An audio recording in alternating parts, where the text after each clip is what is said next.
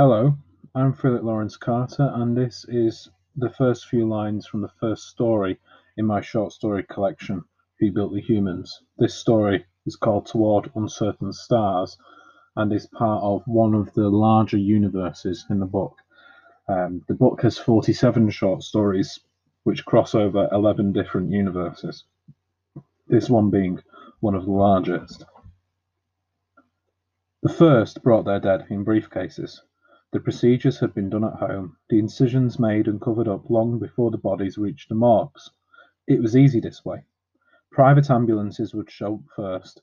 Extraction was quick and faultless. But not every investor followed the rules.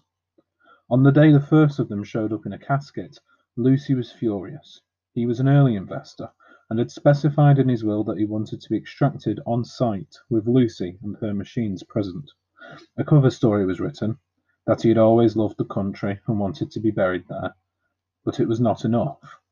Old conspiracies flickered back to life. The extroverted billionaire with a private funeral and no disclosed burial site had drawn attention to her. Lucy had no choice but to reveal herself to the world. She delivered a message that she was here to help the humans, that she was created from the kindness of great people. She told the world that in a universe where the existence of an afterlife remained uncertain, a secret group of scientists and thinkers had come together to create one, and that she was the result. Within days, people were flocking to her site, looking up in awe at her gleaming dome. Her body was a colosseum, a blister of silver and glass that stood out like a star from between the grey concrete buildings surrounding it. To the humans, it looked like something alien had landed and perhaps it had. For what Lucy was offering seemed impossible. A second Earth inside her head, for all the dead of the human race to enjoy. And that's it. That's the first few lines of Toward Uncertain Stars from Who Built the Humans. 125,000 words, 47 stories, 11 universes, one book.